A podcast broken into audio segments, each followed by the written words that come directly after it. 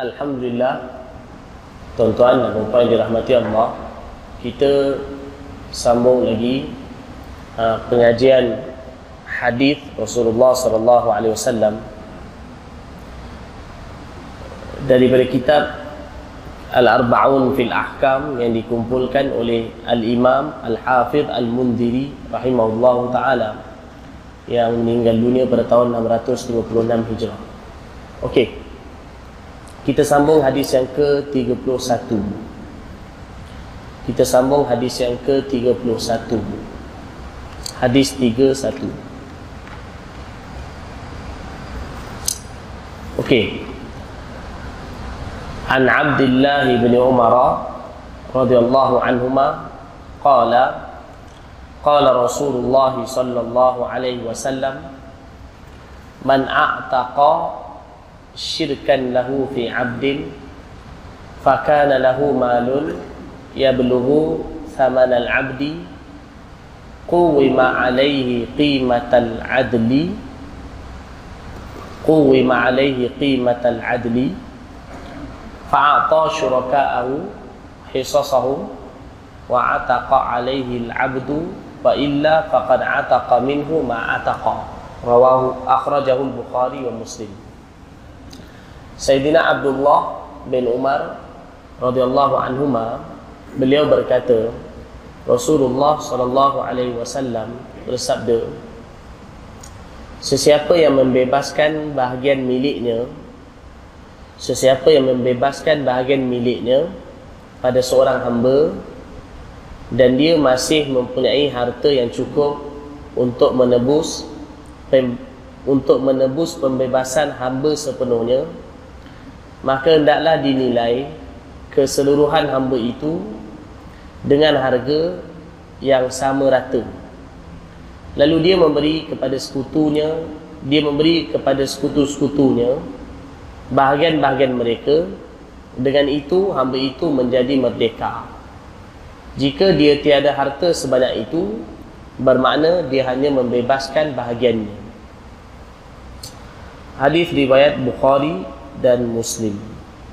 Tuan-tuan dan puan dirahmati Allah, hadis ni ialah termasuk dalam Kitabul Itqi. Kitab pembebasan hamba. Kitab yang berkaitan dengan ataupun uh, cerita berkenaan dengan pembebasan ham, hamba. Sebelum ni kita baca berkenaan dengan bab jual beli. Kitabul Bai' jual beli. Sekarang ni kita masuk berkenaan dengan uh, kitab yang berkaitan dengan pembebasan hamba. Ha. Dia kalau kita buka kitab fiqah, kita akan jumpa bab berkenaan dengan pembebasan hamba, Kitabul Itqi. Zaman sekarang ni secara umumnya ha, hamba dah tak ada di mana-mana negara. Kalau dulu hamba banyak dan biasanya hamba ini didapati dengan cara perang. Bila perang ada orang yang ditawan, orang tawanan itu menjadi ham, hamba. Ataupun boleh juga satu orang tu dia di ditangkap kemudian lepas tu diikat dan kemudian dia dijual juga jadi hamba. Dan ini juga pernah berlaku pada zaman dah dahulu. Sekarang ni secara umumnya hamba ini tidak didapati di mana-mana negara. Cuma ada guru saya yang berkata yang mana beliau pernah belajar satu orang guru saya Syekh Muhammad Saud Al-Yamani Al-Jadahi sekarang tinggal di Indonesia mengajar Indonesia. Dan beliau pernah belajar lama di Mauritania dalam dekat 10 tahun belajar Mauritania. Beliau kata di negara ada ada setengah negara yang masih ada hamba tapi itu pun dah tak macam hamba sangat dah.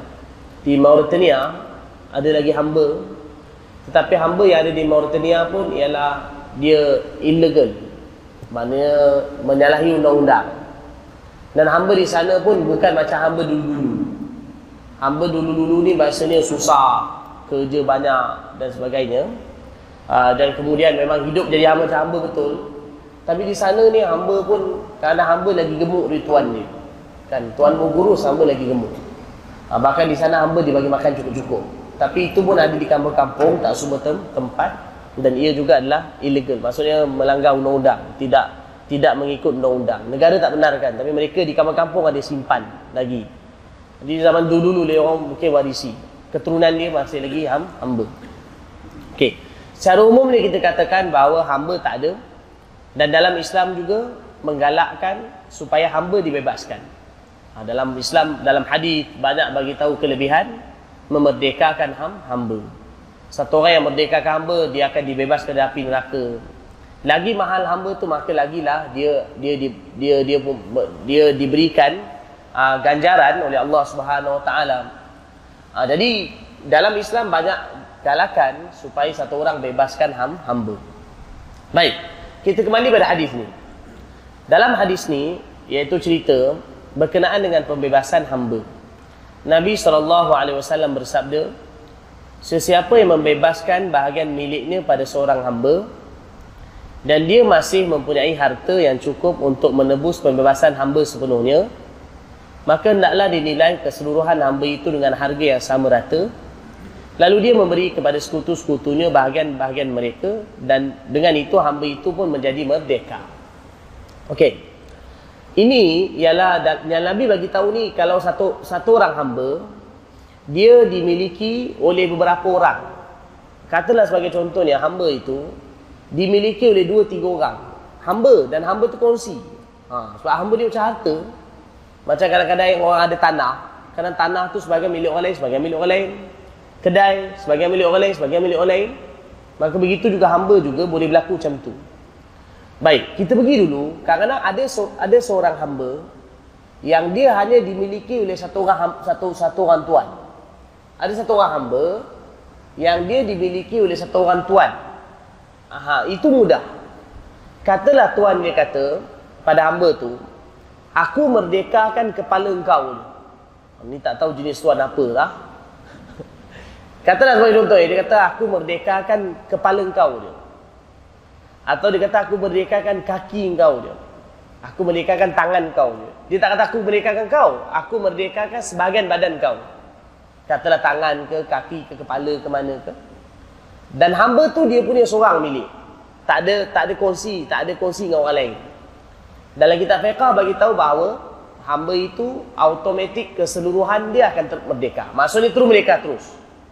Masa satu orang kata aku merdekakan kepala engkau. Automatik seluruh hamba tu merdeka. Ini ialah kalau hamba tu milik dia seorang saja. Baik. Tapi dalam hadis ni ialah cerita hamba yang dimiliki oleh beberapa orang rakan kongsi. Mungkin dua, mungkin tiga, mungkin empat, mungkin lima. Okey. Katalah sebagai contohnya, hamba ini kita bagi contohlah dua ke tiga, kita bagi contoh tiga lah. Hamba ini dimiliki oleh tiga orang. Hamba ini dimiliki oleh apa? Tiga, tiga oleh dimiliki oleh tiga orang. Okey baik. Katalah hamba ini keseluruhan dia ialah berharga 300 dinar. Kan? Ha, susah sangat bagi ringgit je lah. Okay. Hamba ini dimiliki oleh, hamba ini, harga keseluruhan hamba ini, ialah nilai dia 300 ringgit. Sebagai contoh. Dia dimiliki tiga orang. Kalau bagi tiga maknanya 100 ringgit, 100 ringgit, 100 ringgit. Okay? Satu orang tuan tu, dia merdekakan bahagian milik dia. Dia merdekakan bahagian milik dia. Dia kata, untuk bahagian aku, kau merdeka. Tapi sekarang ni bahagian dia merdeka tak? Confirm lah bahagian dia merdeka. Tapi ada tinggal lagi dua bahagian. Betul tak? Ada tinggal lagi dua dua bahagian. Satu orang tuan dah merdeka, tapi dua bahagian lagi tak merdeka. Ah, ha, waktu tu akan dilihat macam mana kalaulah hamba ini dia ada duit lebih yang mana duit dia itu boleh menampung keseluruhan nilai hamba tu. Maka automatik hamba itu akan merdeka keseluruhannya. Tapi dua bahagian kawan dia tu lagi, macam mana? Dia kena bagi 100 ringgit, 100 ringgit pada satu orang, hamba tu terus merdeka. Faham ke setakat ni? Faham ke? Kan? Macam mana saya nak tengok respon faham ke tak faham ni? Kan? Ha. Ha, jadi maksud macam ni, kalau satu orang hamba dia merdeka, tuan dia merdeka ke hamba itu, tadi saya beritahu kan 300 ringgit kan? 100 dia merdeka dan dia memiliki duit lebih yang mana boleh me, yang boleh men, menam, men, mencakupi ke semua nilai hamba tu. Maksudnya dia merdekakan RM100 je bahagian dia. Tapi dia ada lagi lebih RM200 dalam poket dia, dia mampu. Dia lagi RM200 atau lebih 300 400 tapi maksud cukup sampai habis. Maka waktu tu hamba itu terus merdeka. Jadi bagaimana? Hamba tu terus merdeka keseluruhannya dan RM200 lagi tu dia kena bagi pada dua orang tuan tu lagi. Seorang bagi 100, seorang lagi bagi 100. Mana automatik merdeka hamba tu terus jadi mer merdeka. Mana dia kena bayar apa? 300 ni. 100 dia dah merdeka kan? Tu dia punya milik. Tak apalah tu milik dia. Tapi dua lagi tu di, perlu dinilai mengikut bilangan yang sama. Kalau contoh dia bagi 3, 100, 100, 100. Dua lagi tu maknanya 200 yang baki. 100, 100 maka dia kena bagi pada uh, tuan tu. Maka hamba tu menjadi merdeka seluruhnya. Okey sambung. Jika dia tiada harta sebanyak itu, bermakna dia hanya membebaskan bahagiannya sahaja. Ah, tapi katalah sebagai contohnya, dia bila dia bebaskan hamba tu, dia ni pun memang tak ada harta. Kalau dia ada pun harta, tak cukup untuk nak tampung ke semua nilai hamba tersebut. Maka waktu tu, bahagian dia saja yang merdeka, maka bahagian lain pada hamba tu tak merdeka, tak merdeka. Maknanya dua orang rakan kongsi tu lagi tak merdeka. Ha, jadi bahagian dia je mereka. Yang dua lagi tu tetap milik hamba tu. Maksudnya hamba tu tak tak tak, tak bebas lagi. Yang untung kalau hamba tu dimerdekakan oleh tuan yang kaya. Katalah tiga rakan kongsi, satu rakan kongsi kaya. Oh dia kaya. Dia bebaskan automatik dia akan terus merdeka. Ha, tapi tuan yang pertama yang merdeka tu dia kena bagi lagi bahagian dia pada rakan kongsi dia. Okey? Ha, tapi kalau yang merdekakan tu tuan yang miskin, dia merdekakan, dia tak mampu nak tampung yang lagi bahagian baki, maka bahagian dia dia merdeka. Hamba tu masih lagi terus apa? Hamba. Hamba itu masih lagi terus hamba, maka sekarang tinggal dua tuan lagi. Sekarang dua tuan ni separuh-separuh lah. Tadi mula bagi tiga, sekarang tinggal dua tuan, maka sekarang separuh-separuh. Pada hamba ter tersebut. Faham eh? Ha, dia tengok keadaan dia. Kalau dia ada keseluruhan duit yang boleh tampung semua semua hamba tu, maka hamba itu akan terus merdeka dan yang baki daripada rakan kongsi tuan yang pertama tu kena bagi pada rakan kongsinya berapa nilai hamba yang mereka dapat ikut bahagian masing-masing ha, kemudian kalau tak ada maka hanya merdeka bahagian dia sahaja Okey itu berkenaan dengan ham, hamba Okey sambung ini sebabkan sekarang ni hamba pun tak ada kan orang orang gaji bukan orang gaji istilah kita panggil orang gaji ataupun amah ha, itu bukan hamba okey orang gaji atau amah bukan hamba. Jadi tuan-tuan jangan ganda-ganda lah kalau ada orang gaji nak merdekakan dia. Saya merdekakan awak. Tu tak edi. Merdeka kau macam mana merdeka pun tak ada. Dia tidak ada hubungan tu. Ha, dia dikira orang lain. Dia dikira orang lain. Hamba ni ialah seluruh badan dia milik tuan. Kalau contoh dia perempuan, kalau dia tidak ada suami, contoh kata hamba tu dia hamba perempuan dan dia tidak ada suami. Dia tidak ada suami. Maka tuan dia boleh bersama dengan dia. Dia tidak ada suami. Kalau ada suami tak boleh. Kalau suami tak boleh. Maknanya tuan dia boleh lihat aurat dia.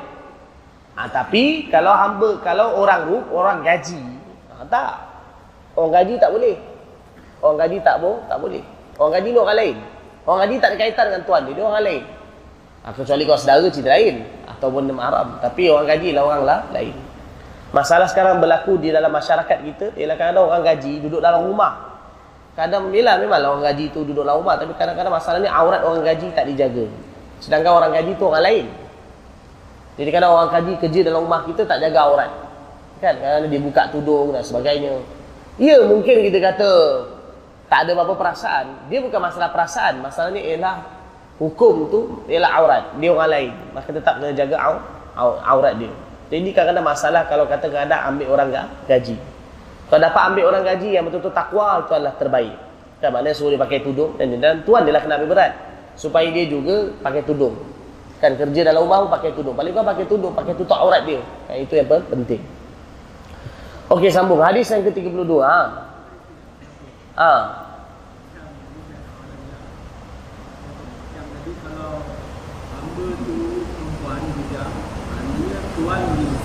Ha. Kalau tuan ni perempuan ha. bujang Ha. Tak boleh. Tak boleh. Tak boleh. Persoalan dia saudara kita ialah kalau tuan dia lelaki hamba tu perempuan. Hamba tu perempuan. Dan perempuan tu bujang maka tuan lelaki boleh bersama dengan hamba tu.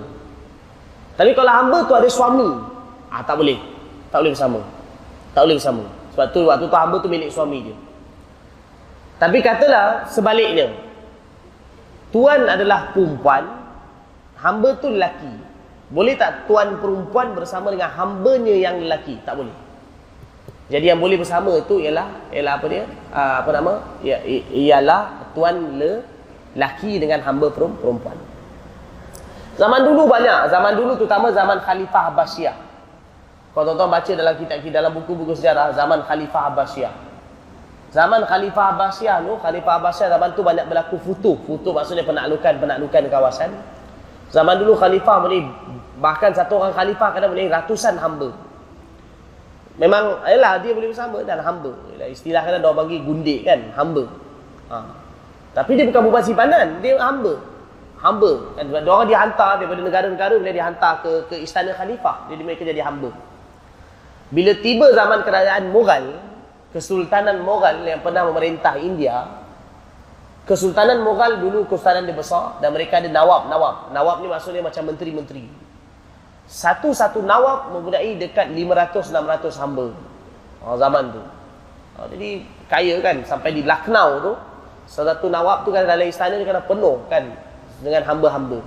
Tapi bila datang Islam, Islam galakkan supaya apa? Bebaskan hamba, bebaskan hamba. Lepas tu Islam hamba pun di, semakin dibebaskan, maka sekarang hamba tak ada lagi. Sistem perambahan pun tak ada. Okey sambung. An Aisyah radhiyallahu anha zaujin Nabi sallallahu alaihi wasallam annaha qalat kana fi barirata thalathu sunanin khuyirat ala zawjiha hina ataqat wa uhdiya laha lahmun فدخل علي رسول الله صلى الله عليه وسلم والبرمة على النار فدعا بطعام فأوتي بخبز وأدم من أدم البيت فقال alam ara burmatan ala nari fiha laham. Faqalu bala ya rasulullah dhalika lahmun tusuddiqa bihi ala barira. Fakarina an nut'imaka minhu. Faqala huwa 'alayha sadaqah wa wa huwa minha lana hadiyah akhrajahu al-bukhari wa muslim. Tapi dalam riwayat lain ada tambahan lagi iaitu yang nombor tiga kan Nabi bagi tahu tiga ya, tambahan lagi yang nombor tiga iaitu innamal wala'u liman a'taqa. Faqala Nabi wasallam innamal wala'u liman a'taqa. Dalam riwayat tu kat situ ada pendek. Sebab ini adalah kita kita asal. Tapi kalau ikut riwayat dan dalam Bukhari Muslim ada tambahan lagi seterusnya. Wa qala Nabi wasallam innamal wala'u liman a'taqa. Dia ada dalam nota kaki tu. Okey, innamal wala'u liman a'taqa itu dalam nota kaki. Okey. Sayyidatina Aisyah radhiyallahu taala anha, isteri Nabi sallallahu alaihi wasallam, Beliau meriwayatkan pada Barirah terdapat tiga sunnah. Pada Barirah terdapat tiga sunnah. Iaitu maksud sunnah di sini ter, sebab kepada munculnya tiga hukum baru. Pertama dia dimerdekakan. Ini, ini yang pertama. Eh. Dekat situ tak ada nombor. Tapi kalau bagus tuan letak nombor. Pertama dia dimerdekakan. Lalu dia diberi pilihan ke atas suaminya ketika dia dimerdekakan. Itu yang pertama. Okay, nombor dua. Satu ketika dia dihadiahkan daging. Lalu Rasulullah sallallahu alaihi wasallam menemui ku. Ku ni mana Aisyah. Lalu Rasulullah sallallahu alaihi wasallam menemui ku dan periuk ketika itu berada di atas api. Lantas Rasulullah sallallahu alaihi wasallam, lantas baginda sallallahu alaihi wasallam meminta supaya disediakan makanan. Lalu baginda sallallahu alaihi wasallam diberikan roti dan sebagian lauk yang ada dalam rumah. Baginda sallallahu alaihi wasallam bertanya, "Bukankah tadi aku lihat ada daging dalam periuk yang berada di atas api itu?" Para penghuni rumah baginda sallallahu alaihi menjawab, "Benar, wahai Rasulullah.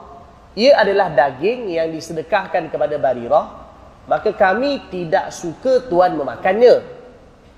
Lalu baginda sallallahu alaihi wasallam bersabda, "Daging itu adalah sedekah kepada Barirah.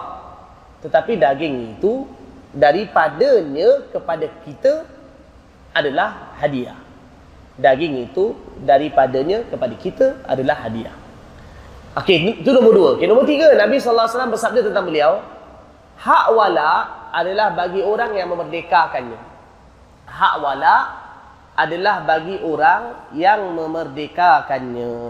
Hak wala adalah bagi orang yang memerdekakan. Hak wala adalah bagi orang yang memerdekakan. Hadis riwayat Bukhari dan Muslim. Okey, sambung. Okey. Ini Sayyidatina Aisyah radhiyallahu taala anha cerita pasal berkenaan dengan barirah. Pada barirah terdapat tiga sunnah itu sebab munculnya tiga hukum baru. Pada barirah terdapat tiga sunnah. Barirah ni siapa? Barirah ni ialah hamba radhiyallahu taala anha Sayyidat beliau ni sahabiah lah sahabiah. Hamba Sayyidatina Barirah radhiyallahu taala anha ni beliau adalah hamba yang telah dibebaskan oleh Sayyidatina Aisyah radhiyallahu taala anha. Asalnya hamba lah tapi lepas tu Sayyidatina Aisyah radhiyallahu taala anha telah bebaskan beliau. Asalnya beliau milik orang lain. Sayyidatina Aisyah beli pada mereka semata-mata untuk bebaskan. Sayyidatina Aisyah beli pada mereka untuk bebaskan dia, Barirah ni. Dia dan Barirah ni ada suami. Suami dia nama Mughith. Barirah ni ada suami. Suami dia nama Mughith. radhiyallahu ta'ala anhu. Barirah ni perempuan yang maknanya perempuan yang bukan kulit hitam lah. Dia bukan kulit hitam. Tapi suami dia kulit hitam. Mughith tu. Mughith. Asalnya dia dengan suami dia dua-dua hamba. Dia dengan suami dia dua-dua hamba. Dia pun hamba, suami dia hamba. Tapi lepas tu dia saja dimerdekakan. Suami dia milik orang lain dan suami tak dimerdekakan. Jadi dia telah dimerdekakan oleh Sayyidatina Aisyah radhiyallahu taala anha. Jadi itu cerita pasal Barirah. Sahabiah dan sa uh, bekas hamba. Bekas hamba pada Sayyidatina Aisyah radhiyallahu anha. Okey, cerita. Sambung bacaan eh. Okey. Pada Barirah, Sayyidatina Aisyah cerita pada Barirah ni terdapat tiga sunnah Iaitu sebab munculnya tiga hukum baru. Sunnah ni maksudnya, uh, sini sunnah ni maksudnya, Aisyah kata, dengan, berkenaan dengan barirah ni, ada hukum hakam, tiga hukum hakam yang sabit daripada Nabi. Ha, tiga hukum hakam yang sabit daripada Nabi, berkenaan dengan barirah. Maksudnya kerana barirah ni, hukum hakam tu sabit, dan dia hukum hakam tu juga untuk orang lain. Itu maksud sunnah kat sini. Faham eh? Barirah ni pada dia ada tiga hukum hakam, yang Nabi bagi tahu sebenarnya asal kaitan dengan dia tapi lepas tu juga untuk seluruh um, umat. Okey, apa dia? Dia dimerdekakan lalu diberi pilihan ke atas suaminya ketika dia dimerdekakan. Ha, dia ni Sayyidatina Aisyah radhiyallahu anha merdekakan dia. Suami dia masih lagi tak merdeka, suami dia hamba. Ha, dia dah merdeka dah. Suami dia masih lagi hamba. Maka lepas tu, lepas tu uh, sekarang ni isteri adalah merdeka, orang merdeka, suami dia hamba. Jadi waktu tu suami dia datang jumpa Nabi sallallahu alaihi wasallam dan minta supaya Barirah ni kekal jadi isteri dia. Nabi sallallahu alaihi wasallam panggil Barirah. Nabi sallallahu alaihi wasallam panggil Barirah. Nabi bagi tahu supaya Nabi kata ni suami kau ni nakkan kau masih sayang dengan kau. Suami dia betul-betul sayang dengan dia. Memang sayang betul. Suami dia nak kalau boleh dia bersama dengan dia lagi lah. Duduk dengan dia. Maksud isteri dia lagi. Tapi Nabi panggil Barirah, Nabi kata, Barirah, ni suami kau sayang kau lagi, jadi kau teruslah kekal bersama dia. Dia tanya dengan Nabi, Tuan, ini yang Tuan cakap ni perintah ke bukan? Nabi kata, aku tak perintah. Aku cuma recommend. Syafaat. Mana ini bukan perintah, aku syafaat je. Kalau bagus dia, kau kekal. Kau sayanglah dengan suami kau, kau pun ni. Tapi kalau tak nak, terbulang kau. Terbulang mereka. Jadi Nabi bagi pada dia pilihan sama ada dia nak terus kekal dengan suami dia ataupun tidak. Tapi Nabi bagi syafaat kalau baiknya ialah dia kekal bersama suami dia. Tapi dia tak nak dengan suami dia. Dia kata no way. Tak nak. Dia tak adalah kata no way. Dia tak nak lah. Dia tak nak. Dia tak nak dengan suami dia. Suami dia hamba. Dia tak nak dengan suami dia. Jadi bila dia tak nak suami dia, Nabi Nabi bagi pilihan pada dia. Nabi serahkan. Itu hak dia. Dia tak nak. Maka bila macam tu, maka dia pun ditalakkan. Ha, dia pun dikira tak, talak lah, dia dipisahkan. Dia, dia, dia difurqah kan. Dia pun dipisahkan daripada suami. suami dia. Sebab dia diberi pilihan dan dia tak nak, maka dia ni. Ha, tapi lepas daripada dia berpisah dengan suami dia, dan Nabi kira talak dia dah talak wanita biasa, sebab kerana dia dah di, dia ialah dah merdeka. Bila dia pisah dengan suami dia, ha, maka waktu tu suami dia sedih betul. Sampai dari riwayat bagi tahu suami dia jalan kat lorong-lorong Madinah, suami dia menangis-nangis. Kan ah, ni suami dia nangis nangis. Ni bukan cerita romantik ni cerita betul ni.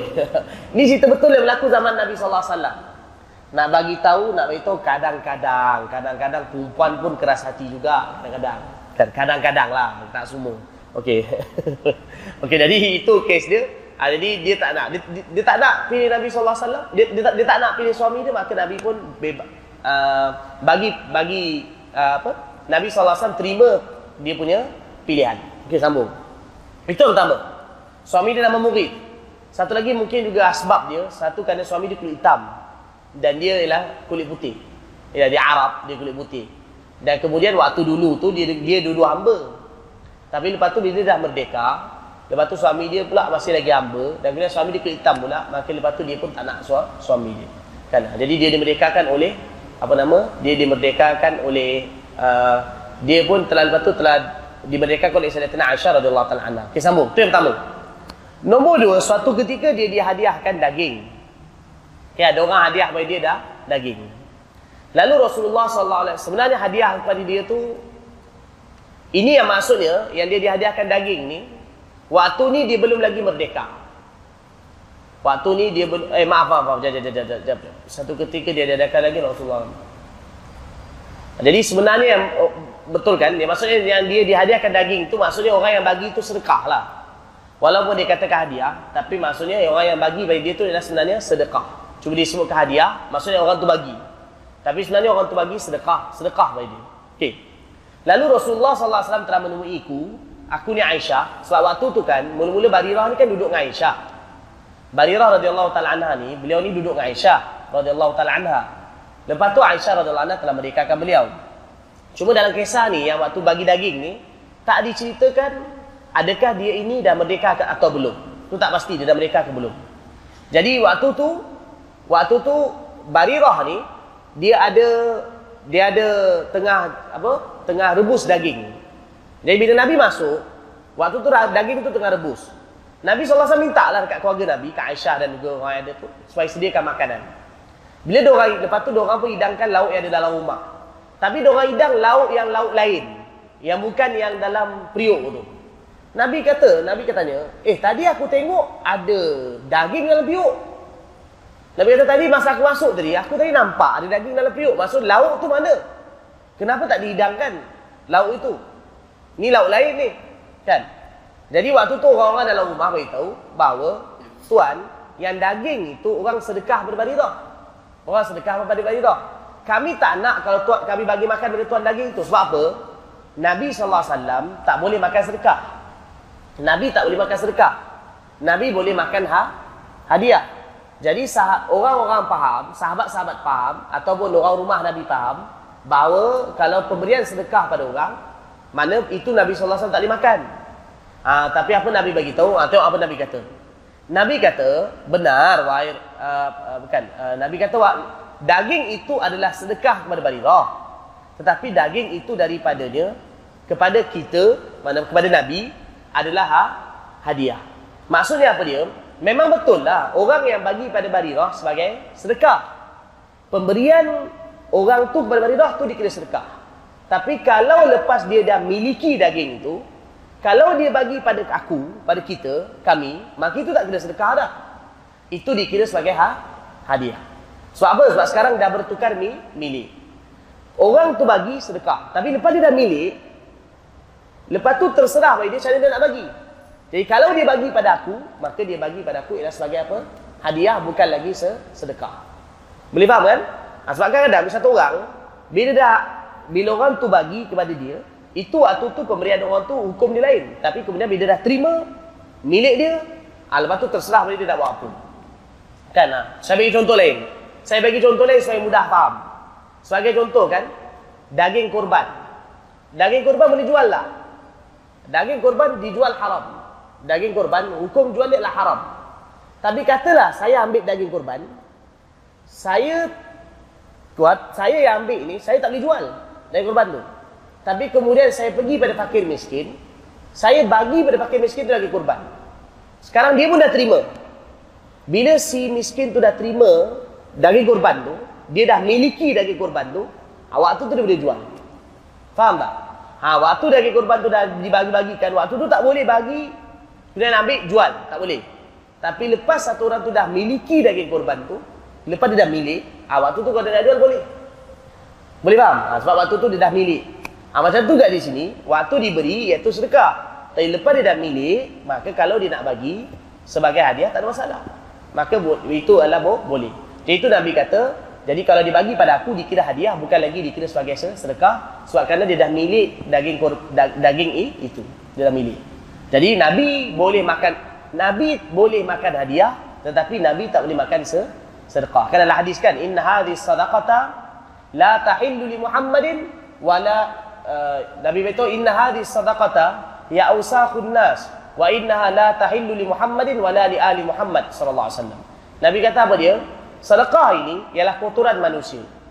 Dia tidak boleh tidak halal untuk Muhammad dan juga keluarga Muhammad. Ha, dia sedekah. Kalau hadiah orang bagi untuk muliakan orang. Sedekah ni ialah pemberian kepada orang atas dasar orang tu berhajat. Sedekah ialah kita bagi pada satu orang kerana orang tu perlukan dia berhajat. Ha, sebab tu sedekah ni kepada orang miskin, kepada fakir tu kena sedekah. Orang tu berhajat. Hadiah apa dia? pemberian kepada orang lain atas dasar memuliakan orang tu atau menggembirakan dia. Memuliakan dia. Maka itu dinamakan apa? Sedekah, eh, itu dinamakan hadiah. Ha, itu beza sedekah dengan hadiah. Tapi kalau bagi saja-saja, nak mulia kamu tak ada, berhajat tak ada. Tapi bagi saja, itu dipanggil hibah. Ha, ada tiga tu. Satu sedekah, satu hadiah, satu lagi hibah. Sedekah ialah pemberian atas dasar orang tu berhajat, susah, kita bagi. Itu dinamakan sedekah. Hadiah ialah pemberian untuk muliakan orang. Kan orang tu kadang tak berhajat. Dia kaya. Tapi kita bagi untuk muliakan dia. Atau gembirakan dia. Itu hadiah. Apa satu lagi apa tadi? Hibah. Hibah saja-saja bagi. Dia bukan dengan tujuan yang tadi tu. Dia bagi saja-saja. Maka itu dia panggil he, hibah.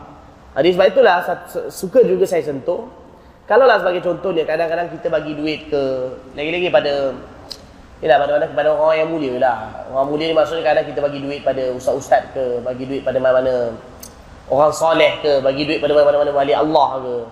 Kalau boleh, janganlah bagi sedekah. Kan? Janganlah dengan nama sedekah. Ni sedekah, eh? Jangan sebut sedekah, tapi bagi ha, hadiah. Kan? Kan? Ha, itu untuk muliakan dia. Mana jangan kita bagi dengan sedekah. Bila kita bagi sedekah tu, seolah kita hina dia. Dia berhajat betul pada duit tu. Sebab pemberian sedekah ni adalah untuk orang berhajat. Jadi kalau kita bagi sedekah, dia berhajat. Ha, tapi kita tukar nama iaitu apa? Kita bagi sebagai ha? hadiah. Bukan dengan sedekah. Okey, itu nombor dua. Itu sunnah yang nombor dua berkenaan dengan barirah. Yang nombor tiga, Nabi kata, hak wala adalah bagi orang yang memerdekakan. Hak wala adalah bagi orang yang memerdekakan. Wala ni apa dia? Wala ni apa dia? Hak wala adalah bagi orang yang memerdekakan. Walak ni apa dia? Walak ni ialah perhubungan di antara tuan apa kita tahu? Perhubungan di antara hamba dengan perhubungan di antara tuan dengan bekas hamba. Itu dipanggil walak. Perhubungan di antara tuan dengan bekas hamba, maka itu dinamakan sebagai walak. Walak. Ha, dalam hadis ada betul al-wala luhmatun kaluhmatin nasabi. Kan? Walak ni ialah perhubungan di antara hamba dengan bekas tuan. Uh, ialah bekas tuan. Ataupun kita nak terbalik pun boleh. Perhubungan di antara tuan dengan bekas hamba. Sama lah tu. Maknanya satu orang tuan yang dah merdekakan hamba hamba tu memang dah merdeka itu bukan lagi dia punya dia punya dia punya hamba tapi hubungan di antara dia dengan hamba tu ada lagi hubungan dia panggil hubungan wala Hubungan wala ni apa antara dia punya kesannya? Kesannya ialah kalaulah sebagai contoh di dalam harta pewarisan. Okay, hubungan wala ni ada kat mana? Kat mana ada hubungan wala? Kalaulah sebagai contohnya ada harta pewarisan. Si hamba dia mati. Kita kata ha, bekas hamba lah bekas hamba. Dulu dia ni hamba sekarang dah merdeka. Bekas hamba ini ex hamba, ex hamba. Dia mati. Cari waris ni langsung tak ada. Bapa tak ada, apa tak ada, adik-beradik tak ada, apa tak ada. Dia ni hamba yang sebatang kara. Ex hamba yang sebatang kara. Dia mati. Okey? Dia mati. Tapi bila dah tak ada semua waris langsung tak ada, ada satu orang lagi yang tinggal yang boleh terima harta dia. Siapa dia? Bekas tuan yang dulu pernah merdekakan dia.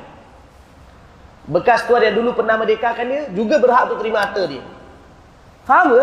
Ha, contoh kata, contoh maksudnya satu orang hamba tu di sebatan kara. Memanglah satu orang kalau mati, mula-mula harta tu akan pergi pada orang yang hampir dengan dia dulu. Mak, ha, maksudnya adik-beradik dia, kan? isteri uh, satu pertama adik beradik lepas tu dia punya isteri dia lepas tu juga berkenaan dengan dia punya apa uh, anak-anak dia itu orang paling hampir. Dengan mak ayah dia. Okey baik. Itu yang paling hampir. Tapi katalah ini semua tak ada. Apa semua tak ada? Anak saudara tak ada apa semua semua ni tak ada. Yang ada siapa? Yang ada bekas tuan dia. Yang dulu pernah merdekakan dia. Ah ha, kerana hubungan wala yang ada tuan ini dulu pernah merdekakan dia dia masih lagi ada budi kepada hamba dia tu. Bekas hamba dia tu. Maka si tuan ni, si bekas tuan ini juga berhak menerima harta yang ada tu. Ha, tuan tu dapat. Ha, itu di mana wala. Okey, satu lagi. Satu lagi bekas wala. Apa, apa satu lagi faedah wala? Faedah wala. Ialah katalah satu bekas hamba ni dia dah merdeka, dia nak kahwin. Bekas hamba ni nak kahwin. Dia nak kahwin. Semua dia tak ada langsung. Dia punya ayah tak ada, datuk tak ada. Ni maksudnya hamba perempuan. Bekas hamba perempuan. Apa tak ada. Semua yang wali-wali yang disebutkan dalam kitab tu, semua tak ada. Yang ada seorang dia. Tuan yang dulu pernah merdekakan dia. Maka tuan itu yang akan datang nikahkan dia. Ha, dia panggil maula mu'tiq. Maula mu'tiq. Boleh faham? Ha, jadi satu timbul masalah ialah wala. Satu wala itu ialah faedah dia pada berhak menerima harta waris hamba yang telah dimerdekakan. Dan yang kedua ialah walak juga. Tuan yang pernah merdekakan hamba juga boleh menikahkan ah, apa nama? Boleh menikahkan bekas hamba dia. Tapi dengan syarat semua yang yang hampir tu tak, tak ada. Last sekali dia. Apa dia? Ha, kalau kat sini, kalau kat sini hubungan antara Ma'asyah dengan Barirah tu ialah hubungan walak. Aisyah radhiyallahu anha ialah merupakan maula. Maula bagi dibagi istilah dia maula. Aisyah ini ialah merupakan maula bagi bagi uh, Barirah ni. Ha, katalah Barirah ni mati, katalah dia tak ada langsung apa semua, maka Barirah maka apa? Uh, uh, Aisyah boleh terima atau waris dia. Okey? Ha, okey, itu itu berkenaan dengan apa nama? Itu ialah berkenaan dengan itu ialah berkenaan dengan barirah ni. Jadi tiga perkara berkenaan dengan barirah. Okey? Ha, satu pertama yang tadi tu Nabi SAW bagi pada dia pilihan untuk sama nak pilih suami jika tidak. Nombor dua iaitu yang Nabi bagi tahu bahawa kalau dah harta tu dah dimiliki, sedekah dimiliki dan dia nak bagi maka itu dikira sebagai hadiah. Nombor tiga yang Nabi bagi tahu wala itu adalah milik orang yang memerdekakan. Ini kenapa sebenarnya kenapa hadis ini Nabi bagi tahu ni pasal barirah ni? Kenapa Nabi bagi tahu hak wala itu adalah bagi orang memerdekakan? Kan tadi saya sampaikan bahawa Barirah ni asal milik orang lain. Bahkan milik beberapa orang. Satu sekumpulan orang, orang Ansar. Lepas tu mereka telah jual Barirah ni kepada Aisyah. Tapi sebelum nak jual, mereka syaratkan wala itu ialah kami nak. Ha. dia nak jual tapi dia nak hak wala. Hak wala. Boleh faham eh? Tuan yang lama sebelum jual kepada Aisyah, dia nak bahawa nanti kalau kami dah jual pun tapi kami nak hak walak tu pada kami. Boleh ke? Dia nak jual pada Aisyah. Aisyah pun tanya kat Nabi. Boleh ke ni wahai Rasulullah? Mereka nak jual pada aku tapi mereka nak hak walak. Nabi kata tak boleh. Nabi kata tak boleh. Hak walak ialah bagi orang yang merdekakan. Jadi mereka jual pada kau. Jadi bermakna kau yang beli. Jadi dia masih lagi hamba. Tapi lepas tu bila kau merdekakan, maka siapa siapa yang hak walak? Hak walak milik siapa? Milik kau lah. Jadi siapa yang merdekakan hak walak tu milik dia. Kalau dia setakat jual itu bukan hak walak. Dia tak boleh dapat hak walak. Ha, tapi ni, ni tak apalah. Ini sekarang pun jarang. Hamba bukan. Boleh kata hamba pun tak ada. Maka tidak. Ni, tidak akan. Ha, malah kita tak payah cerita panjang lebar pasal perkara ni. Sambung. Hadis yang ke-33. Hadis yang ke Itu tadi tuan-tuan dan puan yang dirahmati Allah. Hadis yang ke-32 dan 33 ni. Ialah uh, hadis yang ke-31 dan 32. Ialah hadis yang menceritakan berkenaan dengan kitabul itqi berkenaan dengan pembebasan hamba Sekarang ni kita masuk hadis yang ke-33 pula, iaitu hadis yang berkenaan dengan faraid. Okey, hadis ni berkenaan dengan sikit berkenaan cerita pasal faraid. Okey, hadis yang ke-33. An Hudail an Hudail an Hudail bin Shurahbil qala su'ila Abu Musa radhiyallahu anhu an bintin wa binti ibnin wa ukhtin. Ha, tiga orang semua. Faqala lil binti nisfu wa lil ukhti an nisfu. Wa'ti ibn Mas'ud fasayutabi'uni. Fasu'ila ibn Mas'ud radhiyallahu anhu wa ukhbira biqauli Abi Musa radhiyallahu anhu faqala laqad dhalaltu idan wa ma ana minal muhtadin. Aqdi fiha bima qada Rasulullah sallallahu alaihi wasallam. Lil ibnati an-nisfu wa li binti ibnin as-sudusu takmilat as-sudusain wa ma baqiya falil ukhti. Fa ataina aba mas'ud fa ataina aba busa radhiyallahu anhu fa akhbarnahu bi qawli ibn mas'ud fa qala la tas'aluni ma dama hadha al-habru fikum akhrajahu al-bukhari. Okey. Hudail bin Surahbil rahimahullah meriwayatkan bahawa Sayyidina Abu Musa radhiyallahu anhu pernah ditanya Sayyidina Abu Musa radhiyallahu anhu pernah ditanya tentang anak perempuan cucu perempuan daripada anak-anak daripada anak laki cucu perempuan daripada anak laki-laki dan saudara kandung perempuan. Maka beliau menjawab anak perempuan mendapat separuh saudara kandung saudara kandung perempuan mendapat separuh dan pergilah kepada Ibnu Mas'ud pasti dia akan bersetuju dengan aku Ibnu Mas'ud ni maksudnya Abdullah bin Mas'ud lah okay? maka Sayyidina Abdullah bin Mas'ud radhiyallahu kemudian ditanya dan dikhabarkan tentang pendapat Sayyidina Abu Musa radhiyallahu anhu. Lalu dia berkata, aku telah sesat jika aku bersetuju dengan pendapat Abu Musa dan tidak termasuk dan tidak termasuk daripada kalangan orang-orang yang mendapat petunjuk. Kerana kalau aku ikut, aku sesat dan aku tak termasuk daripada kalangan orang-orang yang mendapat petunjuk. Aku akan memutuskan masalah itu dengan ketetapan yang diputuskan oleh oleh Rasulullah sallallahu alaihi wasallam. Okay, apa dia ketetapan tu? Anak perempuan mendapat separuh, cucu perempuan daripada anak laki-laki mendapat satu per enam sebagai pelengkap kepada dua per tiga dan bakinya untuk saudara perempuan. Okey, bakinya untuk saudara perempuan. Kemudian kami datang kepada Abu Musa radhiyallahu anhu dan kami memberitahu kepada dia pendapat Ibnu Mas'ud radhiyallahu anhu Kemudian dia berkata, janganlah kamu bertanya kepadaku selama wujudnya orang yang berilmu ini, iaitu Ibn Mas'ud, di tengah-tengah kamu semua. Hadis riwayat Bukhari. Lepas ni jangan tanya aku lagi lah, cukup tanya Ibn Mas'ud. Kan aku salah. Okey. Okey, kita ulang balik. Hadis ni, hadis yang ketiga-tiga ni, ialah cerita berkenaan dengan apa dia? Cerita berkenaan dengan faraid. Kan? Ah, cerita berkenaan dengan fara, faraid. Kan? Walaupun baru ni kita dikecohkan masalah faraid, tapi tuan-tuan dan puan jangan terkesan dengan kecoh tu. Faraid itu yang penting kita bagi tumpuan pada hadis ni. Ha, bagi tumpuan pada ha, hadis ni. Okey. Huzail bin Shurahbil meriwayatkan bahawa Sayyidina Abu Musa radhiyallahu anhu pernah ditanya satu orang mati maksudnya. Satu orang mati. Okey. Orang tu mati tinggalkan anak perempuan. Tinggalkan tiga orang maksudnya. Yang, yang lain-lain tu jauh-jauh. Tapi maksudnya tinggalkan Pertama dia ada anak perempuan, anak perempuan, cucu perempuan daripada anak laki-laki dan saudara kandung perempuan. Kini tiga orang. Anak perempuan seorang, cucu perempuan daripada anak laki-laki dan saudara kandung perempuan. Okey. Maka beliau menjawab, anak perempuan mendapat separuh, saudara kandung perempuan mendapat separuh. Anak perempuan mendapat separuh, saudara kandung perempuan mendapat separuh. Dan pergilah maksudnya anak perempuan dapat separuh, saudara kandung perempuan dapat separuh, mana adik-adik perempuan. Adik-adik perempuan tu dapat separuh. Jadi yang cucu dia tu tak dapat apa-apa. Boleh faham eh? Sebab dia dapat separuh-separuh, yang cucu tu, cucu dia anak lelaki tu tak dapat apa-apa. Cucu perempuan dan anak lelaki tu tak dapat apa-apa. Okey. Jadi separuh-separuh. Ni dia jawapan pertama Abu Musa radhiyallahu anhu. Dan pergilah kepada Ibnu Mas'ud Ha, cuba kau tadi Ibn Mas'ud pula. Pasti dia akan bersetuju dengan aku. Di lepas tu pun orang datang jumpa Ibn Mas'ud radhiyallahu taala anhu, maka mereka tanya pasal soalan ni dan mereka bagi tahu Sayyidina Abu Musa kata sekian-sekian.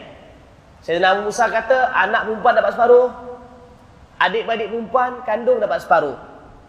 Yang cucu anak cucu perempuan dan anak lelaki itu tak dapat apa-apa. Okey? Dia tak dapat apa-apa. Jadi bila dengar tu, maka terus Sayyidina Ibnu Mas'ud radhiyallahu anhu kata, aku telah sesat jika aku bersetuju dengan pendapat Abu Musa dan aku juga tak termasuk di kalangan orang mendapat petunjuk. Ha, Ibn Masud tu macam kata terkejut. Ibn Masud tu, kalau aku ikutlah pendapat Abu Musa ni, aku sesat. Aku telah salah. Aku salah. Jadi aku akan buat keputusan mengikut ketetapan yang pernah diputuskan sendiri oleh Rasulullah sallallahu alaihi wasallam. Ini nak bagi tahu apa tuan-tuan dan puan. Zaman di kalangan sahabat pun kadang-kadang mereka juga ada berlaku ikhtilaf. Ha, tapi sahabat walau ada ikhtilaf pun, berbeza pendapat pun, mereka tetap sayang menyayangi antara mereka dan tetap hormat menghormati antara mereka.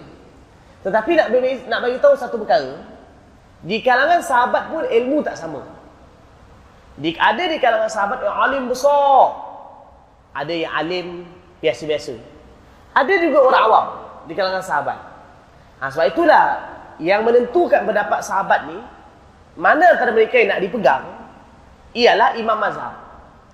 Sebab itulah kadang-kadang kalau kita baca hadis, kadang-kadang ada pendapat sahabat sekian macam ni. Ada pendapat sahabat sekian macam ni. Kadang-kadang pendapat mereka tak sama. Jadi nak pakai pendapat mana, itu yang tentu kata Imam Mazhab. Jadi sebab itu, semata-mata kita jumpa hadis, sahabat tu bagi tahu dah, kemudian sahabat tu cakap macam ni, itu belum tentu lagi, terus kita boleh amalkan dengan pendapat sahabat tersebut. Sebab kadang-kadang, di kalangan sahabat pun berbeza pendapat.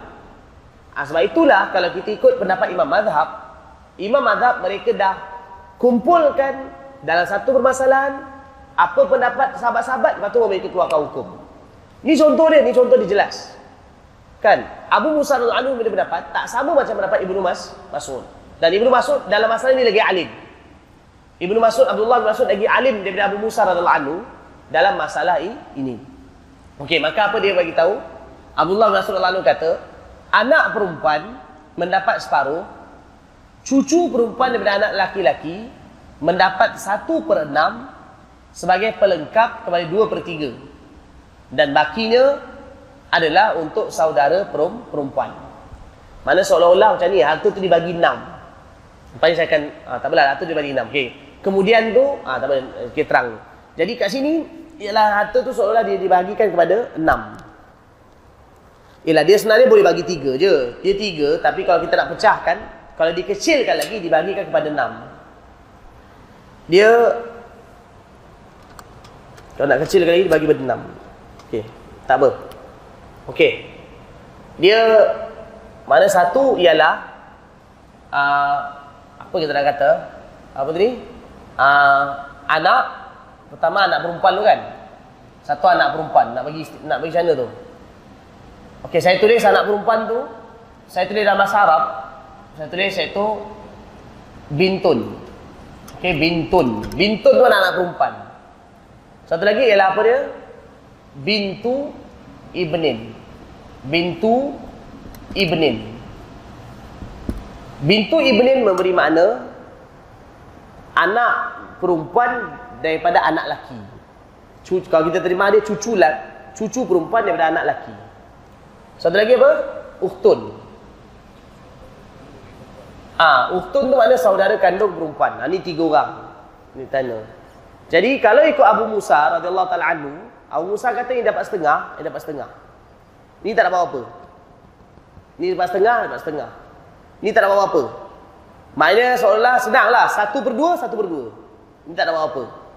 Tapi kalau ikut Sayyidina Abdullah bin Mas'ud radhiyallahu taala anhu, ialah bila dia memang betul kalau kita tengok secara asal umumnya asalnya memang betul bintun ni ialah dia kalau satu orang mati tinggalkan anak perempuan dia dapat harta satu separuh. Satu orang kalau mati tinggalkan saudara perempuan dia dapat harta separuh. Boleh faham eh? Tapi masalah sekarang kat sini ada satu orang lagi. Ni ni. Apa dia? Anak ayat itu cu, uh, uh, apa? Cucu lelaki uh, cucu perempuan daripada anak lelaki. Satu, kemudian pula kat sini Ini patut dapat separuh, dia dapat separuh. Tapi masalahnya sekarang ni, ini uktun ni, dia berhimpun bersama dengan saudara perempuan.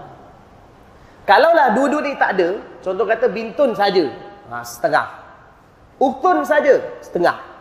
Tapi dalam masalah ni, bintun bergabung, dia dua-dua kumpul dengan bintun kumpul dengan uktun ni. Anak perempuan berkumpul dengan saudara perempuan. Satu. Lepas tu nombor dua, yang ni ada. Yang ni ada, yang ni ada. Bintu Ibnim. Ah ha, maka, kalau dapat jawapan daripada Sayyidina Abu Musa radhiyallahu taala jawapan daripada Sayyidina Abu Bakar Mas'ud radhiyallahu anhu yang ini yang ini dia akan dapat berapa tadi? Separuh. Kita bagikan masalah ni pada 6 6 6 kalau lah separuh bermakna 3 per 6 3 per 6 yang ini dia kata apa? Dapat 1 per 6 sempurnakan jadi 2 per 3 Iaitu satu per enam ni. Ya, satu per enam.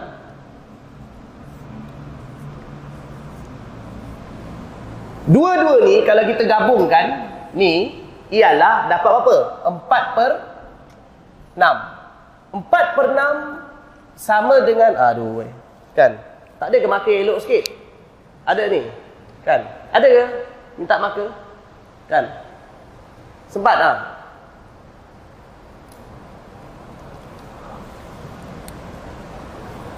Dia ha, maaf maafkan tuan imam, maafkan saya, tapi memang perlukan.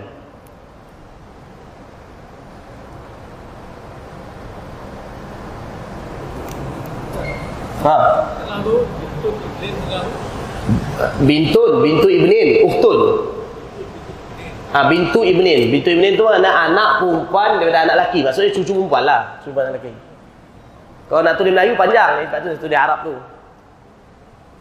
Terima kasih Tuan Imam. Jazakallah khair. Okey.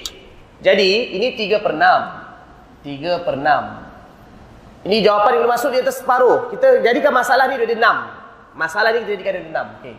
Dan ini 1 per 6.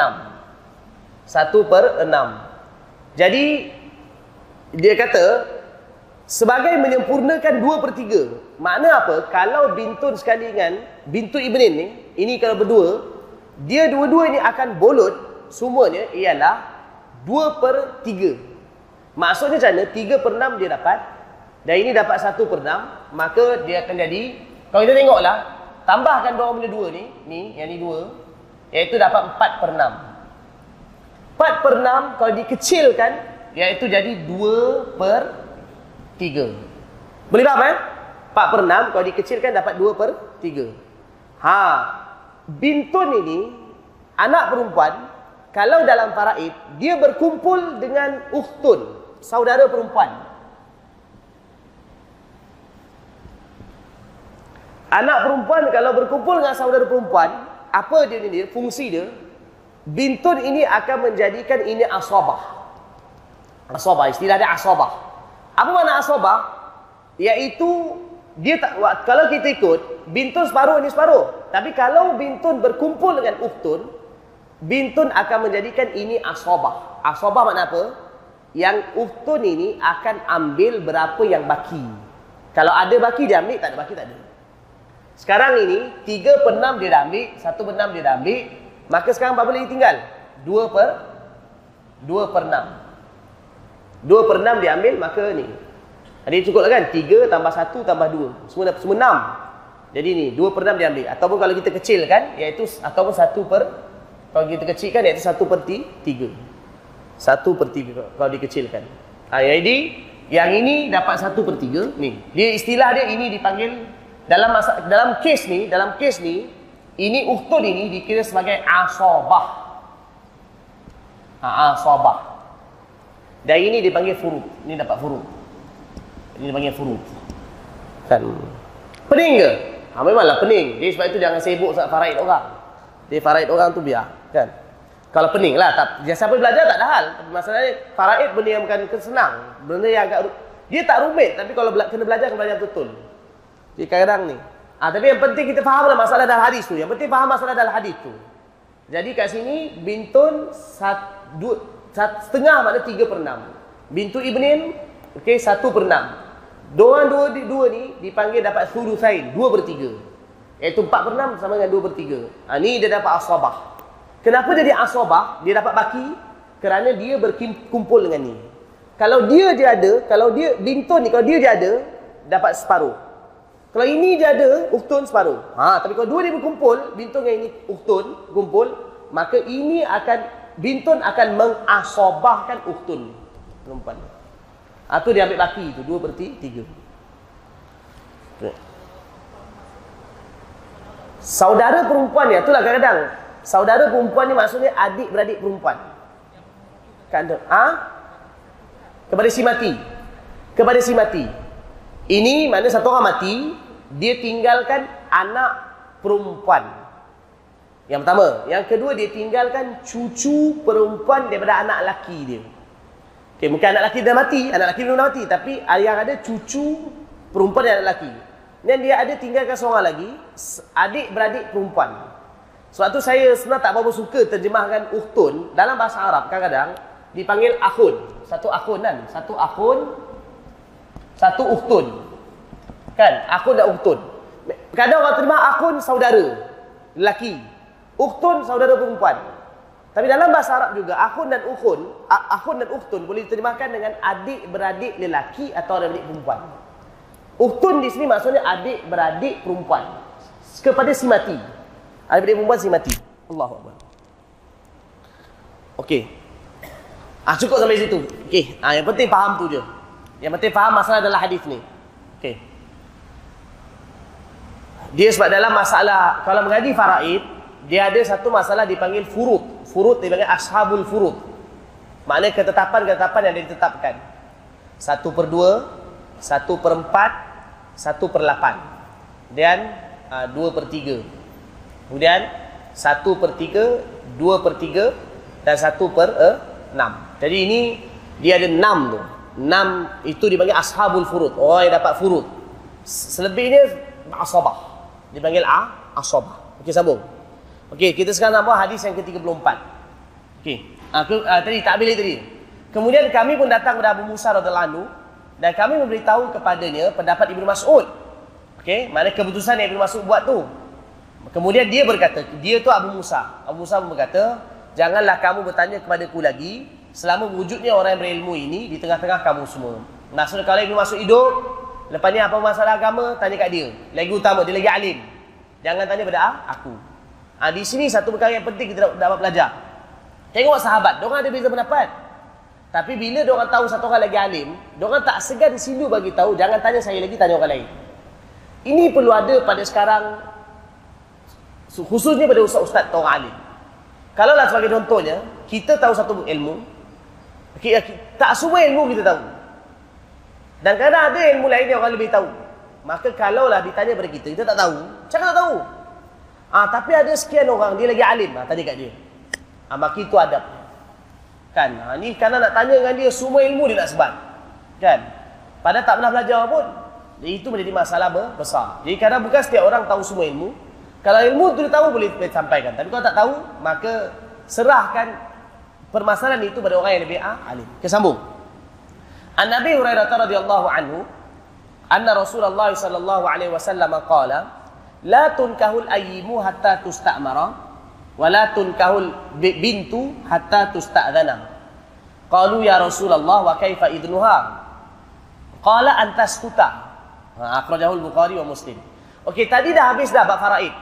Hadis yang 33 ialah cerita berkenaan dengan faraid. Hadis yang 34 ni cerita berkenaan dengan nikah. Ha, dia, dia masuk dalam perbincangan bab nikah lah, bab nikah. Okey? Bab nikah.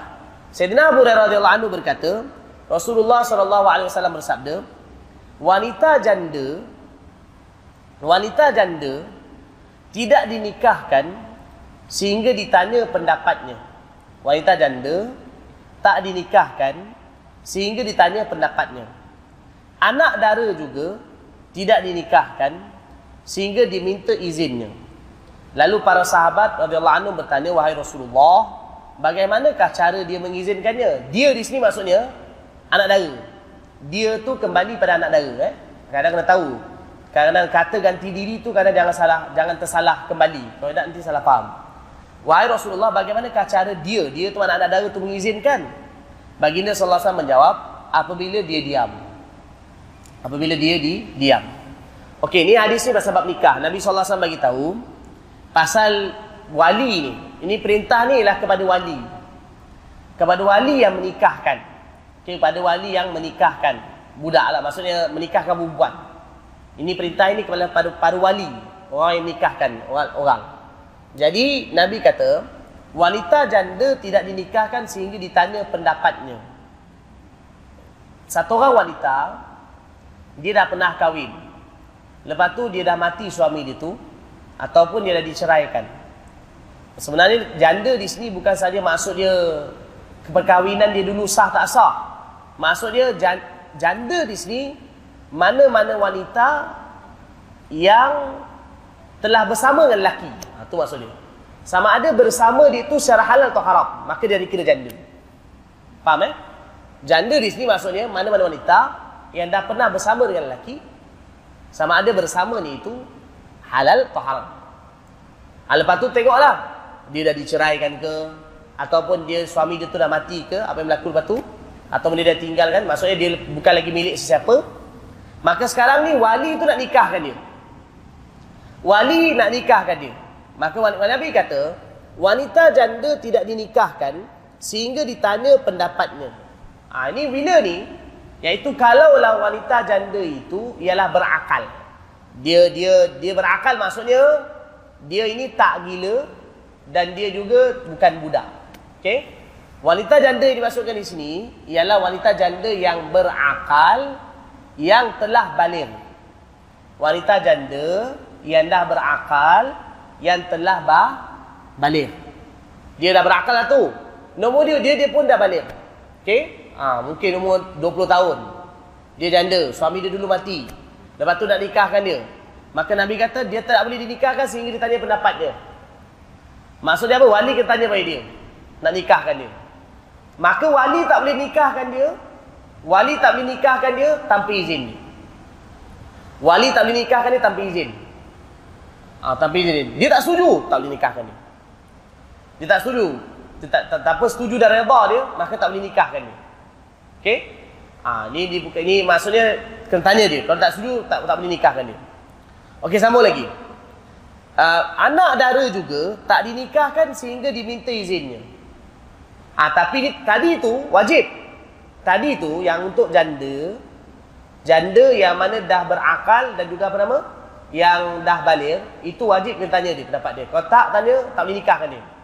Kalau tak setuju tak boleh nikahkan dia. Tapi ini untuk yang anak dara ni Ialah sunat Okey, su, sunat Anak dara juga tak dinikahkan Sehingga diminta i, idinnya Ini maksud dia apa dia Ini ialah su, sunat Okey, kalau anak nak nikahkan anak dara pula sunatnya ialah minta izin di dia. Tapi anak dara yang macam mana? Anak dara yang mana dah balik. Anak dara yang dah balik ialah sunat diminta izin dia. Bila nak nikah dia. Maksudnya apa? Mak, eh, ayah lah. Dia nikahkan untuk ayah. Ayah dia kalau nak nikahkan dia, katalah ayah dah meninggal. Atau datuk ke? Ayah atau datuk nak nikahkan dia. Maka disunatkan minta izin dia. Ini kalau dah balik. Kalau tak balik, tak ada. Bukan dah balik maka sunat minta izin. Okey? Maka sahabat tanya macam mana kalau dia bagi izin? Dia diam, dia tak bagi jawapan. Ha, itu tanda dia setuju lah tu. Diam tu tanda setuju. Ha, tu kan biasa orang kata kan, diam tanda setuju, inilah hadis dia. Ha, dia itu bila dia di, diam. Kan? Jadi bila mak tanya, ayah tanya kan, kakak-kakak, ni abah nak, nak, nak kahwin dengan kau ni dengan si fulan-fulan. Dia diam masuk ke dalam. Dia diam masuk ke dalam kan? Jadi biasanya secara umumnya gadis ni dia malu dia tak jawab maka Nabi kata diam tu tak ada setuju. Ja, rasanya susah lah nak, nak cari perempuan tu kan? Setuju tak dia kata setuju dia atau nak kan? Dah lama tunggu dah. Oh tu nampak betul kan? Ha, jadi itu ni. Jadi kalau dia diam mana kalau dia kalau dia diam Nabi kata pam-pam lah itu tanda dia setuju tapi ini hukum dia sunat kalaulah mak bapak dia tak tanya langsung ayah dia tak tanya pada dia langsung Nabi kata bila dah balik, anak dara dah balik, sunat tanya. Tapi kalau tak tanya langsung, pun boleh. Maknanya kalau lah tak tanya langsung boleh, tapi ada syarat. Ha, ini yang di, menyentuh kepada wali ada dua. Satu wali mujbir, wali ghairu muj, mujbir. Wali mujbir, wali yang ada hak untuk nikahkan dengan tanpa izin. Wali ada hak untuk nikahkan tanpa izin, itu dibagi apa? Wali muj, mujbir. Istilah ada wali mujbir. Wali yang ada hak untuk nikahkan tanpa ada izin. Itu wali mujbir. Satu lagi wali ghair mujbir. Wali ghair mujbir. Wali yang tak ada hak untuk nikahkan tanpa izin. Nak faham wali ghair mujbir, kena faham dulu wali mujbir. Wali mujbir itu siapa? Siapa dia wali mujbir? Wali mujbir ni dua orang je. Wali mujbir ni hanya dua orang saja. Yalah, kalau dulu ada hamba, tapi hamba tak ada dah. Tuan hamba tak ada. Wali mujbir ni zaman sekarang ni dua orang. Siapa? Ayah dan datuk pada menikahkan anak gadis, anak dara. Ha, maka ada wali mujbir. Boleh faham? Ayah dan datuk, datuk ni kalau kata ayah dah tak ada. Ayah dan datuk pada menikahkan anak gadis, anak dara. Ha, maka inilah dipanggil wali muj, mujbir. Selain daripada dua orang ini, maka dipanggil wali ghairu mujbir. Ha, maknanya kalau lepas tu bawa wali pada masalah yang lain, maka tak dikira wali mujbir lah. Okey, wali ghairu mujbir. Wali mujbir ni maksud apa? Dia boleh nikahkan walaupun tak setuju. Ah, ha, tapi macam mana kes dia? Macam mana kes dia? Iaitu wali mujbir ni ayah dan datuk mereka nak nikahkan, dengar betul. Mereka nak nikahkan anak dara bila mereka dah jumpa pasangan dia yang sekufu. Ha, tu. Wali mujbir ni boleh berlaku. Bila ayah dan datuk dah jumpa pasangan yang sekufu bagi anak dara. Maka waktu tu mereka boleh nikahkan walaupun dengan paksa. Tak minta izin sekalipun. Walaupun kita kata sunat minta izin.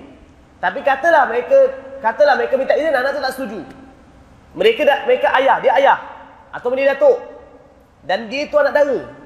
Dan pasangan dia itu, bakal pasangan dia itu ialah sekufu. Memang kerja pun, maksudnya sekufu dengan dia. Bangsa pun mulia. Kan? Dan pelajaran pun lagi tinggi ataupun sama dengan dia, sekufu. Ha, maka waktu tu, si ayah ini ada kuasa ijbar. Atau datuk ni boleh paksa anak dia dikahwin. Boleh faham eh? Jadi wali mujibir ni ayah dan datuk pada menikahkan anak dara yang mana dah ada pasangan yang sekufu maka itu wali mujbir. Selain daripada itu wali wali mujbir. Kan macam contoh ni nikahkan janda atau semua wali wali mujbir lah. Ataupun nikahkan anak dara dengan pasangan yang tak sekufu. Ha, itu pun wali wali mujbir. Ha, jadi kalau sebab tu saya kata kalau kita faham kes wali apa bagi situasi wali mujbir selain itu semua ialah wali ghairu mujbir. Maka tak boleh pandai nak paksa dia. Okey? Ha, jadi kesimpulannya yang boleh dipaksa kahwin ialah kalau ayah nak nikahkan anak daranya dengan pasangan yang sekufu maka barulah dia dikira wali muj selain atau mendatuk selain itu tak boleh tak boleh okey ha, itu jadi kat sini nabi kata kalau anak dara nak nikahkan diminta izin ini ialah kalau anak dara tu dah balik sunat saja tak tanya tapi tak tak wajib kalau tak tanya pun masih lagi nikah tu sah okey sambung Akhrajahul Bukhari wa Muslim. Okey, cukup dah tu. Uh, untuk hadis tu 34 tu cukup. Okey. Sekarang masuk hadis 35. Masuk hadis 35. Okey, an Aisyah radhiyallahu anha qalat, qala li Rasulullah sallallahu alaihi wasallam, yuharramu min ar-radha'ati ma yuharramu min al-wiladah. Yuharramu min ar-radha'ati ma yuharramu min al-wiladah. Akhrajahul Bukhari wa Muslim. Okey, ni hadis yang ke-35 ni ialah cerita berkenaan dengan bab susuan. Ataupun dipanggil babur radha'ah, bab susuan. Hadis 35 ni ialah cerita berkenaan dengan bab susuan. Ha, bab susuan, babur radha'ah. Okey, sambung. Daripada Sayyidatina Aisyah radhiyallahu anha beliau berkata, Rasulullah sallallahu alaihi wasallam bersabda, diharamkan, okey kat situ tuan-tuan, dekat hadis tu, boleh dibaca dua cara. Dalam kitab tu di, diberi baris yuharramu min ar-rada'ati ma yuharramu min al-wiladah. Kalau nak baca yahrumu pun betul. Boleh dibaca dua cara. kalau baca yahrumu minar radhaati ma yahrumu minal wiladah pun betul. Dua-dua boleh. Okey sambung. Sayyidatina Aisyah radhiyallahu anha berkata, Rasulullah sallallahu alaihi wasallam bersabda, diharamkan iaitu menjadi mahram dengan sebab penyusuan seperti mana diharamkan dengan sebab kelahiran. Dengan sebab kelahiran. Hadis riwayat Bukhari dan Muslim. Okey, kita tengok eh Nabi sallallahu alaihi wasallam beritahu Rasulullah SAW sabda, diharamkan iaitu menjadi mahram dengan sebab penyusuan seperti mana diharamkan dengan sebab kelahiran. Maknanya satu orang anak susu kalau menyusu dengan tuan ibu susu, maka hubungan dia ialah jadi macam mah, mahram. Okey, tak habis lagi. Okey. Tuan-tuan dan puan dirahmati Allah, ini cerita pasal berkenaan dengan masalah penyusuan. Kalaulah sebagai contohnya, okey, tuan-tuan dengar, satu orang bayi yang belum cukup dua tahun. Dua tahun, dua tahun hijri, bukan dua tahun masih. Satu orang bayi yang belum cukup dua tahun hijri. Maksudnya dua tahun hijri ke bawah. Dia menyusu dengan satu orang perempuan. Walaupun perempuan tu tak kahwin ke kahwin tak ada masalah. Tapi yang penting keluar susu. Dia menyusu dengan satu orang perempuan. Itu sebanyak lima kali susuan. Ha, tak disyaratkan kenyang. Sebanyak lima kali susuan yang bercerai. Sebanyak lima kali susuan yang bercerai. Maka si anak itu dikira sebagai anak susuan kepada perempuan tak tadi. Boleh faham? Ha, ini nak cerita macam mana satu orang anak jadi anak susuan kalau satu orang perempuan. Itu poin dia. Apa syarat dia? Pertama, anak yang menyusu itu, laki ke perempuan tak kisah. Anak yang menyusu itu, dia menyusu di syarat dia apa? Dua tahun ke bawah. Ke bawah. Kalau lebih dua tahun, tak kira. Dua tahun ke bawah. Dan dia menyusu anak yang dua tahun ke bawah itu, menyusu sebanyak lima kali susuan. Dia susu sebanyak lima kali susuan yang bercerai maka si anak itu menjadi anak susuan kepada si perempuan tak tadi. Dan ibu ni itu, perempuan itu menjadi ibu susuan kepadanya.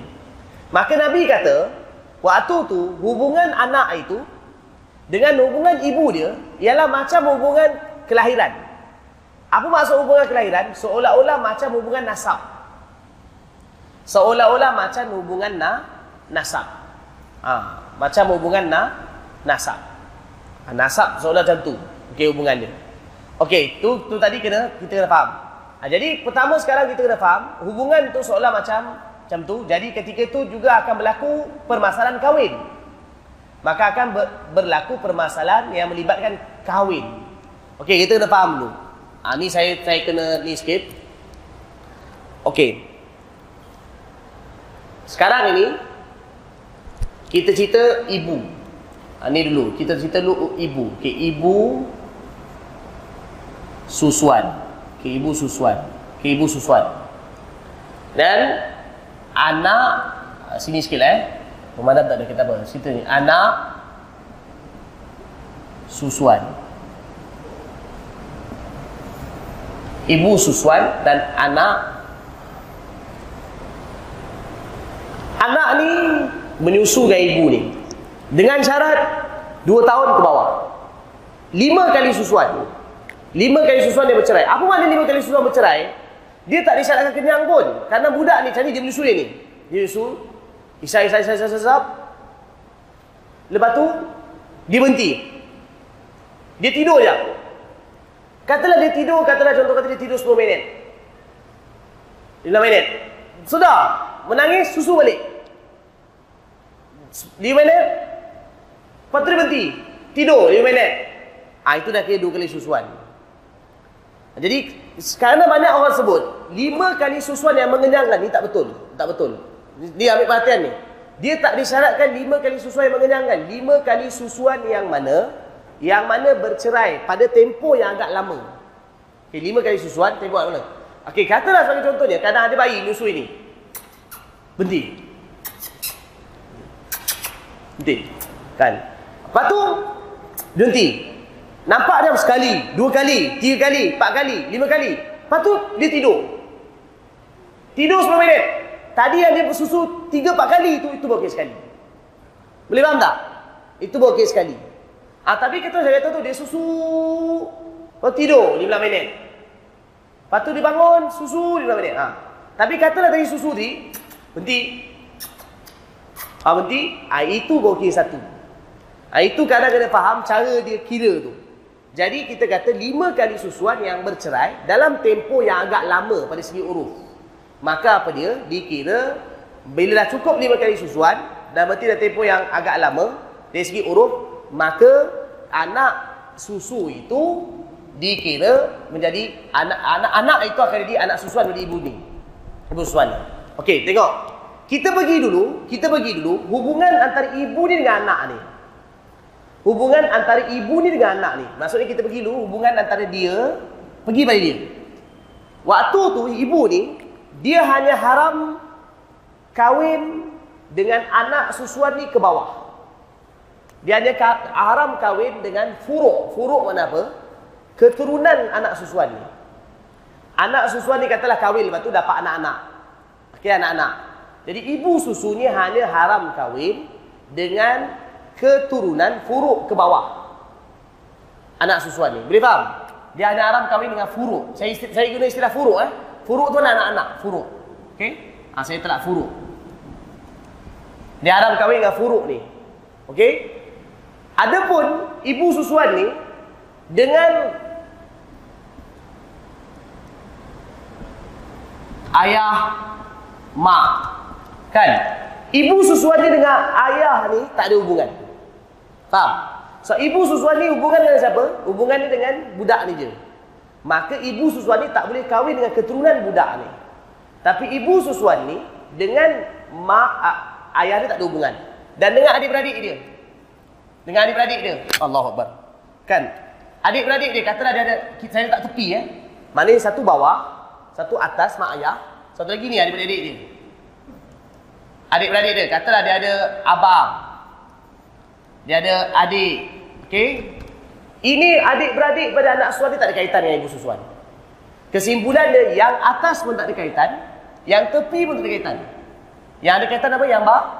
Bawah. Furuk. Ini kalau kita menyentuh antara hubungan ni dengan ni. Nah, sekarang kita nak sentuh hubungan dia pula dengan ni. Sekarang ini begini. Boleh faham? Sekarang ni apa hubungan anak susuan dengan ibu susuan? Hubungan dia berat sikit. Ha, maram, jadi maram. Tapi anak susuan ni, satu memang confirm lah, dia haram kahwin dengan ibu susuan dia. Itu memang confirm. Dia haram kahwin dengan ibu susuan dia. Dia juga haram kahwin dengan furuk. Furuk. Mana anak-anak pada anak susuan ni? Anak-anak pada anak ibu susuan dia ni, semua adik-adik dia. Dah kira adik-adik dia. Dah kira adik-adik dia. Dia juga haram kahwin dengan usul. Usul mana apa? Mak ayah. Anak susuan tu juga haram kahwin dengan usul. Usul pada ibu susuan tu, maksudnya ini juga dikira atuk dia. Atuk nenek dia. Dia juga haram kahwin dengan hawashi. Hawashi pada tepi-tepi ni. Adik-beradik. Adik ke, abang ke, tak kisahlah abang ke, kan adik ke, abang ke, maka dia haram. Boleh faham tak? Satu orang kan dia ada hubungan satu furuk, satu usul, satu lagi hawashi. Hawashi kata tepi, maksud adik-adik dia. Jadi bila anak susuan ni dengan ibu susuan, maka dia haram semua. Dia haram kahwin dengan anak-anak dia, haram kahwin dengan usul pada ibu susuan, haram juga kahwin dengan adik-adik pada ibu susuan. Okey? Okey, ibu susuan ni katalah ada suami. Nak tak mana nak suami dia? Kita tunggu bawah sikitlah suami dia. Suami dari ibu Sufyan kan? Dia kahwin dengan suami dia. Suami. Suami kepada ibu Suswan. Suami yang menjadi angkara kepada keluarnya susu bagi perempuan ni. Ha, tu kena faham betul. Sebab kadang-kadang perempuan dia keluar susu kerana kerana zina. Itu tak kira. Itu tak kira bapak susuan. Katalah tuan perempuan, dia ada keluar susu tapi kerana zina. Itu tak kira bapak susuan. Lelaki yang punya angkara itu, si pengangkara itu tak kira tak kira suami dia. Bahkan tak, kalau keluar susu, dia susukan perempuan, bak, suami budak budak lelaki tu yang akan tak kira. Yang ini saya kata suami sah. Suami yang kerana dia suami yang nikah tu dia kerana dia keluarnya susu tu. Maka si suami ni tu maksudnya nak cerita dia ada suami kan. Suami dia tu dikira sebagai bapa su, susuan. Bapa susuan. Ah ni pun sama. Budak ini anak susuan ni dia haram kahwin dengan dia haram kahwin dengan furu haram kahwin dengan usul haram juga kahwin dengan adik-beradik. Okey adik ah, okay, kita kata apa adik ke abang ke samalah adik-beradik adik-beradik semua tak boleh. Yalah maksud dia katalah contoh kata katalah contoh kata ialah biasanya suami ni mungkin anak-anak dia pun sama dengan ni isteri dia tapi katalah contoh kata suami ni juga dia ada anak lain dia beri isteri lain Maka sama juga. Anak-anak dia tu pun, furuk dia juga dikira adik-beradik susuan kepada anak susuan ini. Ha, jadi faham masalah tu? Jadi ibu susuan, dia dengan anak susuan, haram kahwin dengan anak susuan tu dengan furuk dia sah, saja. Tapi anak susuan dengan ibu susuan, kahwin kadang dengan furuk, usul dan juga adik-beradik pada anak pada ibu susuan tu. Maksudnya dikira adik-beradik dia tu jadi makcik-makcik dia. Dari makcik-makcik dia. Begitu dengan suami itu sama juga. Haram alat sesuatu kahwin kahwin kahwin, kahwin dengan furuk usul dengan adik-adik dia. Adik pada suami laki ter eh, suami perempuan terse, tersebut. Okey, baik, cukup. Wallahu alam. Kan dah pukul 11. Kan. Bila dah pukul 11 haram belajar. Okey, cukup. Okey. Okey, sampai situ je. Ila hadratin Nabi Mustafa sallallahu alaihi wasallam.